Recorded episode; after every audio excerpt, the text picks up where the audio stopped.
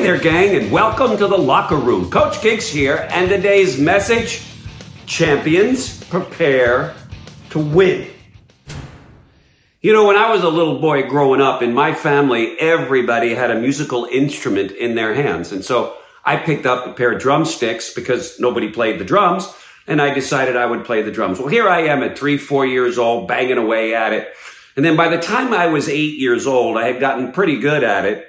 And then there was a talent show that was being announced that my parents said, why don't you enter this talent show and do a drum solo? Because back in those days, you might have heard of that song, In-A-Gadda-Da-Vida. It's a drum solo that I really worked very hard to perfect. So I worked really, really hard. I prepared for this talent show. Now I finished fourth uh, in it and I was not happy because I thought I would win. So what did I do? I went back home and I practiced and I practiced and I practiced and I practiced. In fact, I told my friends on Saturday morning, no, I'm not going to be playing ball because I'm going to be entering another talent show and I got to be prepared because I got to win. And I would do this. I would forego time with my friends, uh, time with family. Everything got put on hold because I needed to win. But let me fast forward it. Guess what happened? I won the contest. And then I would win multiple contests after that. Why? Because I prepared. Do you know what people said though when they met me at eight and nine years old and told my parents, oh, he's a natural, he's a prodigy. And in my mind, I didn't know how to say it then, but I want to say, are you kidding me?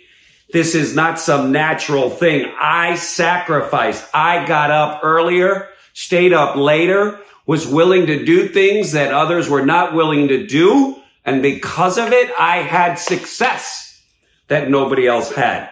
I would learn this valuable lesson very early in my life. So then as I progressed in life and I got into the profession of selling, I took the same principle. I would prepare to win. My first sales job, my trainer made me memorize every single word, word for word, and to do it with passion. And I had to memorize every objection and rebuttal. Net result, I was the number four producer in my first year with this great company. What's the message?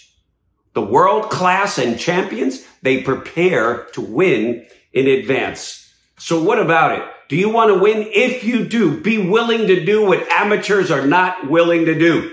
Get up earlier, stay up later, keep getting better a little bit every day, and I'll guarantee you, you will be among the world class. Thanks for joining me in today's locker room. I hope this message inspired you. Now, if you look down below, by the way, please click there and share this video. Also, share with us maybe your story of how you were able to be a champion because you paid the price. Thanks again for joining me, and we hope to hear from you guys real soon. Bye bye.